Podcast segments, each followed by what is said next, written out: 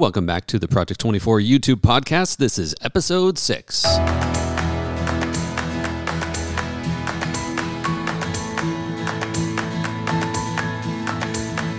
Hello, everybody. It's Nate here. Man, it feels like it's been forever since I have done a podcast episode. And it, I know it hasn't been for you, but I actually recorded the last few uh, several weeks ago because uh, someone was going to be out of town. Anyway, long story short, now I am finally here recording this podcast. Perhaps one of the most requested recently in the Project 24 community, and that is drafting for YouTube. This is a topic that I am very excited about. Let me explain it high level and then get into more of the nitty gritty because there's a specific thread in the YouTube community as of recording. It was about 15 days ago that it was put out. Um, but by by you by uh, you guys specifically, there was it was asked originally by Go Go Go Sia and uh, there's a lot of questions by Queen Liz and Raven, Raven. I hope I'm pronouncing that right, and, as well as a few of you others. Um, but I wanted to, in that thread, I promised that I was going to make this podcast, and here it is. So, high level, the concept of drafting on YouTube is understanding what is on YouTube already, and so that you can replicate and leverage the audience that is already existing on YouTube. Now, since answering the question in that thread in the YouTube community. If you want to search it out, it's called Drafting for YouTube.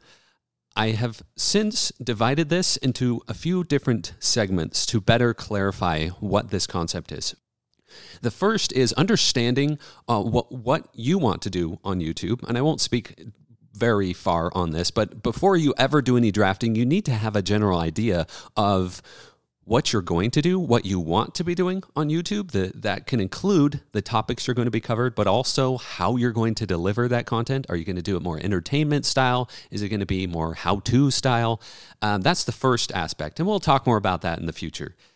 But the second aspect and the third aspect so the second aspect is the channel audit where you're under sorry not channel audit industry audit where you're understand, understanding the industry on youtube and then you do drafting. And it's important to do it in that order for this reason. And i'll explain this here. So industry audit what you are looking to do when you do an industry audit is understand what is happening for your chosen topic on YouTube already before you add anything to YouTube, before you produce anything. And if you're doing this mid channel, it's before you add anything new to that industry on YouTube. What is already happening in that industry? And so the kinds of questions you're asking yourself is what channels are out there? What videos are they producing? What topics are recurring in the videos? What kind of topics continuously seem to do well? What topics don't do very well?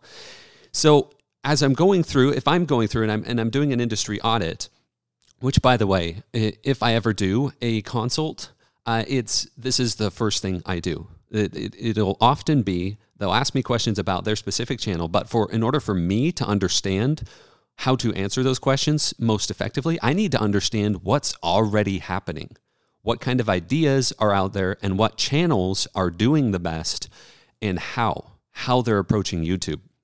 The other big thing that the industry audit does is it validates if the idea you have in your mind is even a good idea in the first place before you even start producing videos if you're doing it for the first time or if you have been doing it for a while it's is this new direction that I am looking to take a good idea? Or if you've been doing it for a while and it doesn't seem to be working you go back and you do an industry audit and say is this even a good idea? Is there the capacity on YouTube for this idea? Now, the one caveat I will add before I go deeper into this is yes, there is a space for introducing a totally new idea. And that's great. It's called innovation, right? But the the you will be fighting an uphill battle there because and it's not because it's not a good idea or anything like that. It's because you don't already know if the idea works on YouTube. If what you have in mind for producing as a channel or even individual videos, I'll get into that a bit more in drafting when I talk about it, but for a channel itself, it, you don't know you, you don't have that proof. It's one of the biggest advantages that we have when we lead out with YouTube over blogging and other areas is that we can literally see the public metrics of how things work or not. How many subscribers our channel is getting? You know, what's what's the cap? If if I'm looking into oh man, I think of an example. Um, making your own pillows. if I'm looking into making a channel, I'm all about making your own pillows. And I'm looking at the industry and I'm seeing that the top subscribed channel in that industry that I can find only has about 5,000 subscribers. It's reasonable to assume that that is about terminal velocity, meaning that is about as big as you can expect your channel to get. I hope you guys got what I just said. uh, you, you because you have access to these numbers, you can already, to a certain degree, predict how big your channel idea will get on YouTube. Is that crazy? It blows my mind every time I think about that. So back to the making pillows example. So if I'm doing an industry audit and I'm saying, okay, um, it, there's there's the different aspects of of making pillows. You know, maybe it's upholstery, maybe it's um, reupholstering your own uh, couches, something like that. Maybe that's my topic for the channel. And I'm seeing that the top subscribers for that is about 5,000.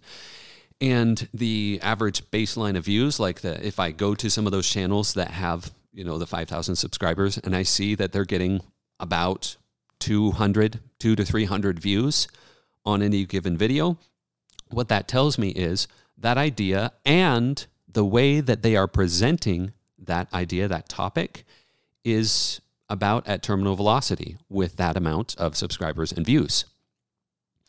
Good to know, eh? and the other thing, I, am going to come back to that with drafting here, but the other thing with uh, doing the industry audit is you are developing a sixth sense.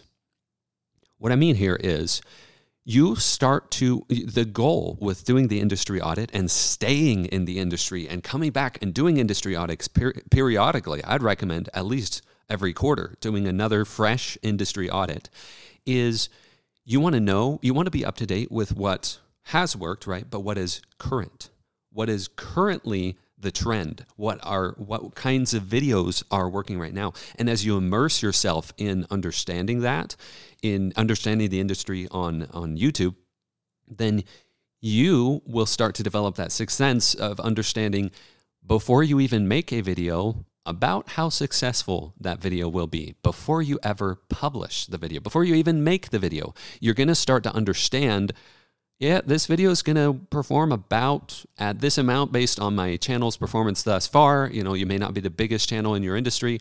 Uh, maybe you're about a mid level channel. So you can expect that video to do about X amount of views uh, because you already know. You've developed that sixth sense. You already kind of understand the industry better. So those are the big benefits of industry audit. As far as the actual tactical of, of going in and doing industry audit, there's a few approaches I would take. First of all, you make I'm I'm it's in development right now. I can't promise when it's going to come out, but uh, a, a, actual worksheet to to conduct an industry audit. Uh, but if I were to create one from scratch right now, let me just tell you a bit of the tactical. One is I would probably use a spreadsheet and I would start listing. I would go into YouTube and I, well, first of all, the spreadsheet. I would make a list of channels of topics, of themes, of types of videos that I'm seeing. And if it's channels, what are, how many subscribers do they have? How many? What's their baseline of views on those? On, on any given video, how popular is this channel? So, and then I would go into YouTube and I would start doing searches. So there's a few different approaches. It's not just searches. This is one of the biggest differences uh, between YouTube and potentially blogging or other ways of of doing market analysis. And that is on YouTube, you want to look at the searches. Yeah, you can search for terms in your industry that you've chosen, but also find the channels. So if you go into YouTube search and you search for a, a term, you know, reupholstering pillows, and then you can go into filters and filter it by channel, see what channels show up, and then click through on those channels and look at their videos the, that's where you're looking at the videos tab. You're looking at uh, the baseline of views over the last two to three weeks. Uh, how many views do they get on average on their videos? And then you're also going to sort by most popular, and you're looking for the videos that are the most popular within the last year uh, that got the most views. Those are indicators. And then also, you're going to click through on some of those videos and see what are the suggested videos on the side. And in fact, if you do this in an incognito, uh, like an incognito browser, not signed in, unless you want to create a dummy account, it'd actually be even more accurate if you created a dummy account just for your industry audit and drafting, uh, and where you click through and you watch a bunch of similar videos to what you're considering making or what your channel is about. Uh, then the algorithm will be on your side. But I'll say it for either direction. You're going to click through on some of these videos and see what are the suggested ones on the side because these are the ones that YouTube is seeing. well, this audience also likes these videos. And you're going to click through on those. You're going to start discovering the threads that are on YouTube. You're going to be understanding how YouTube understands the audience and, and which videos people click through most because you can bet that a lot of those suggested videos are videos that have been proven to be clicked through in association with the video that you're currently on. So that is, you're getting a definition of how YouTube understands, how the YouTube under, algorithm understands that audience and how they decide to lead people through ideas on YouTube. Yay.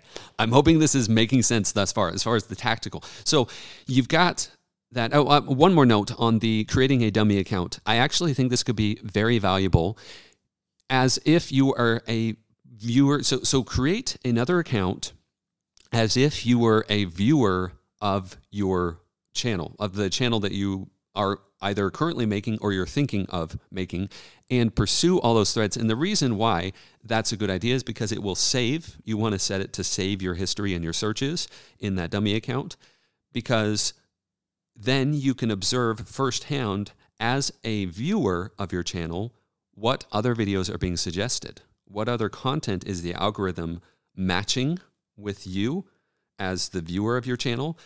And that serves as another data source for you. Okay, now let's talk about the actual drafting element. So, thus far, we've understood the industry as a whole. You've developed that sixth sense. Now, drafting is where you drill down and you find channels that are the most similar to your current existing channel, the channel you want your channel to be, or the channel that you are going to create. And this is as you've made a list of a bunch of channels, no matter how varied, they may have any level of overlap with what you are thinking about doing on YouTube. At any level, really, like 10% overlap, it, you'd still have that in your industry audit because you're understanding it as a whole, right?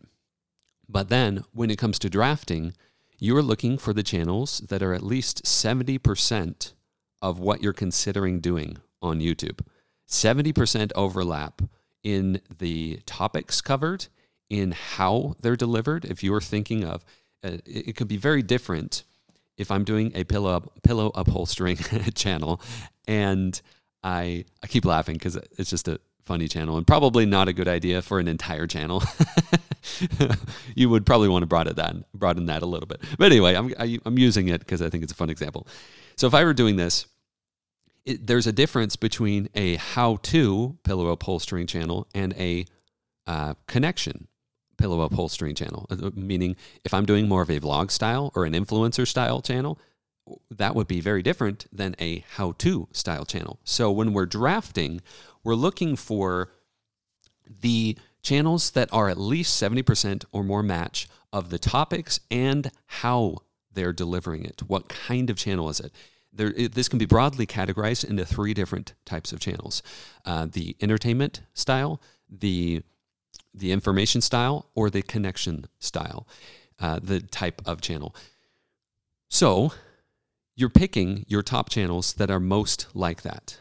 And you're making a list, and we're going to drill in further with those channels. We're going to do even deeper analysis of what works already on those channels. I would probably pick no more than 15 of those channels. And then with each of those channels, what you're going to do is do a more start another tab in your spreadsheet and say, okay, this is the channel, this is their subscribers, is great. But then I'm going to pick maybe 10 videos of theirs um, it would be good to take note of videos that are performing well as well as videos that aren't performing well. So a way to a way to judge that is if you go into the video tab on YouTube, you can sort by most popular and then you're kind of in general looking for the ones that are within the last year. I I can make an exception for maybe up to 2 years. The reason I won't go further than that is it's not current and and you want current ideas. Uh, so you you're sorting by most popular there, and maybe you pick ten or so videos, and then you drill in, like really drill into those videos of what, how did they deliver that? You're not judging it. You're not you're not you know thinking you could do better at this point. What you're doing is you're breaking it apart and understanding why those videos did well. So you can document how many views did they get, uh, you don't have access to the analytics of average watch time or click through rate or anything like that, and that's just fine. You can work with what you have publicly, but you're looking at um, how, how many views did they get? What's the overall sentiment of their comments? Uh, the, the people that are commenting, what are they commenting about? What are the aspects that they are appreciating in the comments? What are the things they're not liking in the comments? And then you're looking at a few other important data points, and that is the title what language are they using? In fact, it might make sense to just copy the title when you're analyzing a specific video, copy down the link to the video, copy down the title, and then break apart the thumbnail. How is the thumbnail structured? Is it what colors do they use? Is there a face in the thumbnail? What are they showing? So you're taking note of the thumbnails that they're using. And then uh, other data points, not as important, that you could look at is descriptions, specifically the first two or three lines of the description. And then, uh, you know, I've had questions. I do need to address this. I've had questions about uh, tags uh, or the rest of the description here in the Project 24 community. They really do not matter that much. And and tools like vidIQ, I use it. Uh, it. It makes it really easy to just go to their video and just copy their tags. you can just push a button, copy all their tags, and then you can use most of the tags. You'll tweak it a little bit, especially if they have their channel name in the tags uh, and you can just use that for your own videos. I wouldn't worry too much about the tags or the rest of the description. The what I would the other data point I would look at is their pinned comment. Uh, what are they putting there? If they have a pinned comment, what are they putting there? And how many upvotes does it have? Because that's telling me how much interaction they're getting on their pinned comments. All right. So, what we've just done, what I've just described, is a process of drafting the first part, and that is understanding what is already out there. So once you've done this with several channels, you've broken down several videos, you've looked both at their best videos and their not so good videos. Next, wow, I wasn't expecting this podcast to be so tactical. it's been top of mind for me because I've been thinking really about uh, how to do this in in a good way. So anyway, so next you're going to start you're going to take that all the observances you've had you're honing that sixth sense of understanding what videos are working already on YouTube what types of content is already working and you're going to start planning your own videos. And this is where you you take it and I, I can't i keep thinking about a meme. Have you seen that meme? It's like uh, i'm trying to remember. It's like, yeah, hey, can I borrow your, can I copy your homework? And it's, oh, yeah, yeah, you can. Just change up a few things.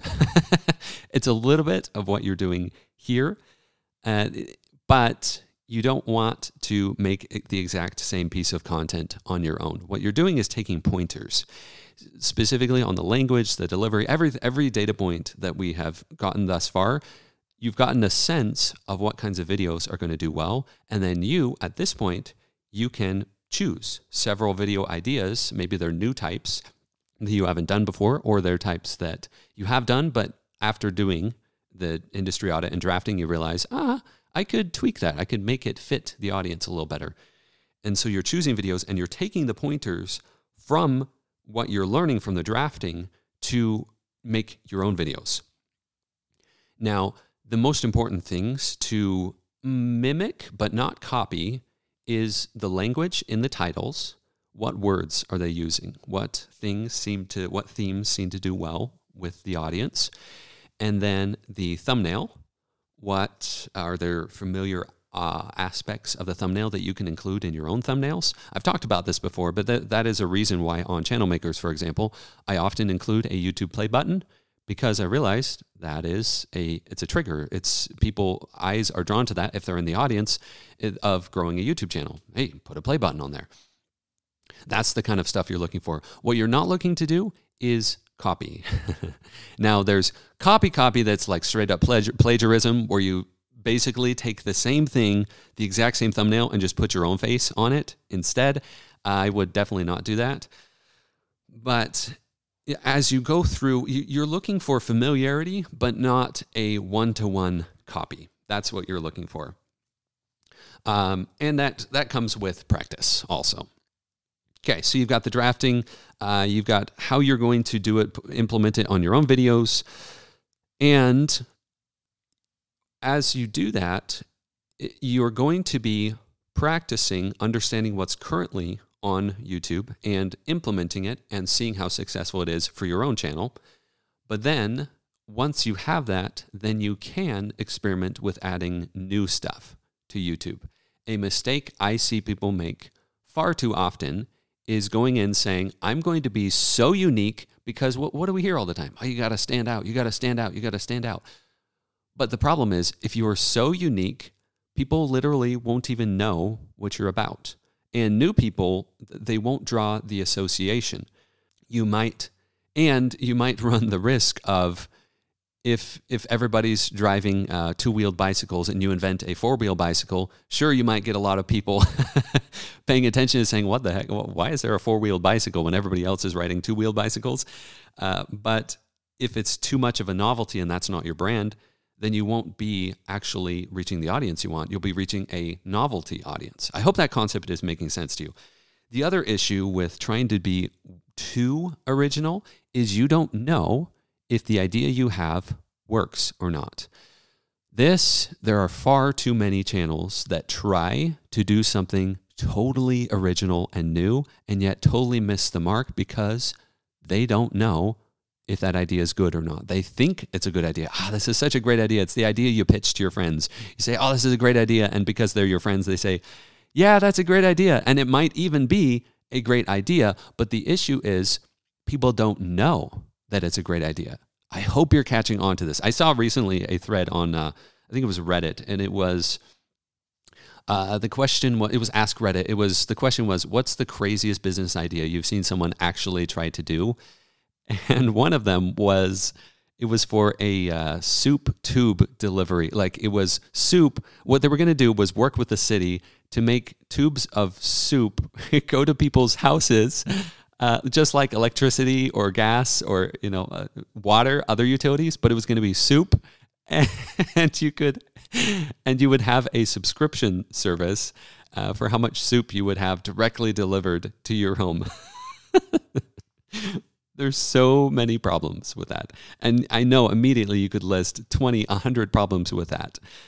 But the thing is, the people who had the person who had that idea thought it was a darn good idea and they had zero validation if it was a good idea. And I don't want you to make the same mistake on YouTube. And that is why industry audit and drafting are so important on YouTube. It, it, you can have a good idea, but the path of the least resistance, which we all we often hear like the path of least resistance is the bad one, but in a lot of ways, it's also the path to the fastest growth. The path of least resistance is understanding what's already on there, and uh, and and taking pointers from it, understanding, building that sixth sense, and then using overlap with what is already there while you are building your audience. And then once you have an audience, then you can do new stuff. Then you can introduce new stuff that nobody's thought of before. But because you have an audience of people who already know, like, and trust you and watch your stuff regularly, then when you introduce something new to YouTube, then it can be a, a, an idea that takes off or it can be an idea that flops. And you have a lot more audience to validate that there was a bad idea versus a good idea. And at that point, when your channel's at such a point that it has that kind of authority, then other people are going to be drafting you. then they're going to say, "Oh, I saw this video. That was a new video idea, but it worked really well. I'm going to make my own version of it." And that is just fine. The, the what's what's the mimicry is the best form of flattery. I'm I'm totally slaughtering that. But that is the same concept that, that you which is the same thing you're doing when you're understanding your industry and you're uh, drafting other channels. So, validate your ideas. Make sure that they're good ideas, especially if you're in the earlier stages of a channel. You really, really want to validate the ideas because it's uphill battle if you're not going to do that. If nobody else is doing what you're currently doing, then you don't know. And it's not that you can't go that way. If in many cases, I would encourage people to go that way. But why not leverage the aspect of familiarity? I've used this example before. I know Jim's used this example before also, but if you're looking to write a business book, you could come up with a cover that's completely different than every other business book cover. And great. If you pay enough money to get enough marketing out there to get that familiarity, if you get on enough talk shows, then you know if you if you uh, have an existing audience, then maybe that will work still. But why not instead have some overlap in the look of the the book, so that when people look at it, they think, "Oh, that's a business book. I like business books, therefore I'm going to try this new business book." I hope that concept is making sense to you guys. Anyway, I'm going to wrap this up with saying hopefully that is additional shedding additional light on the concepts of uh, the industry audit and the drafting. If you have additional questions then i would love to hear them in the project 24 community. Shoot them away shoot shoot them away. Shoot your questions and uh, let's open discussion on this. And hopefully this is helpful for you. I will see you next time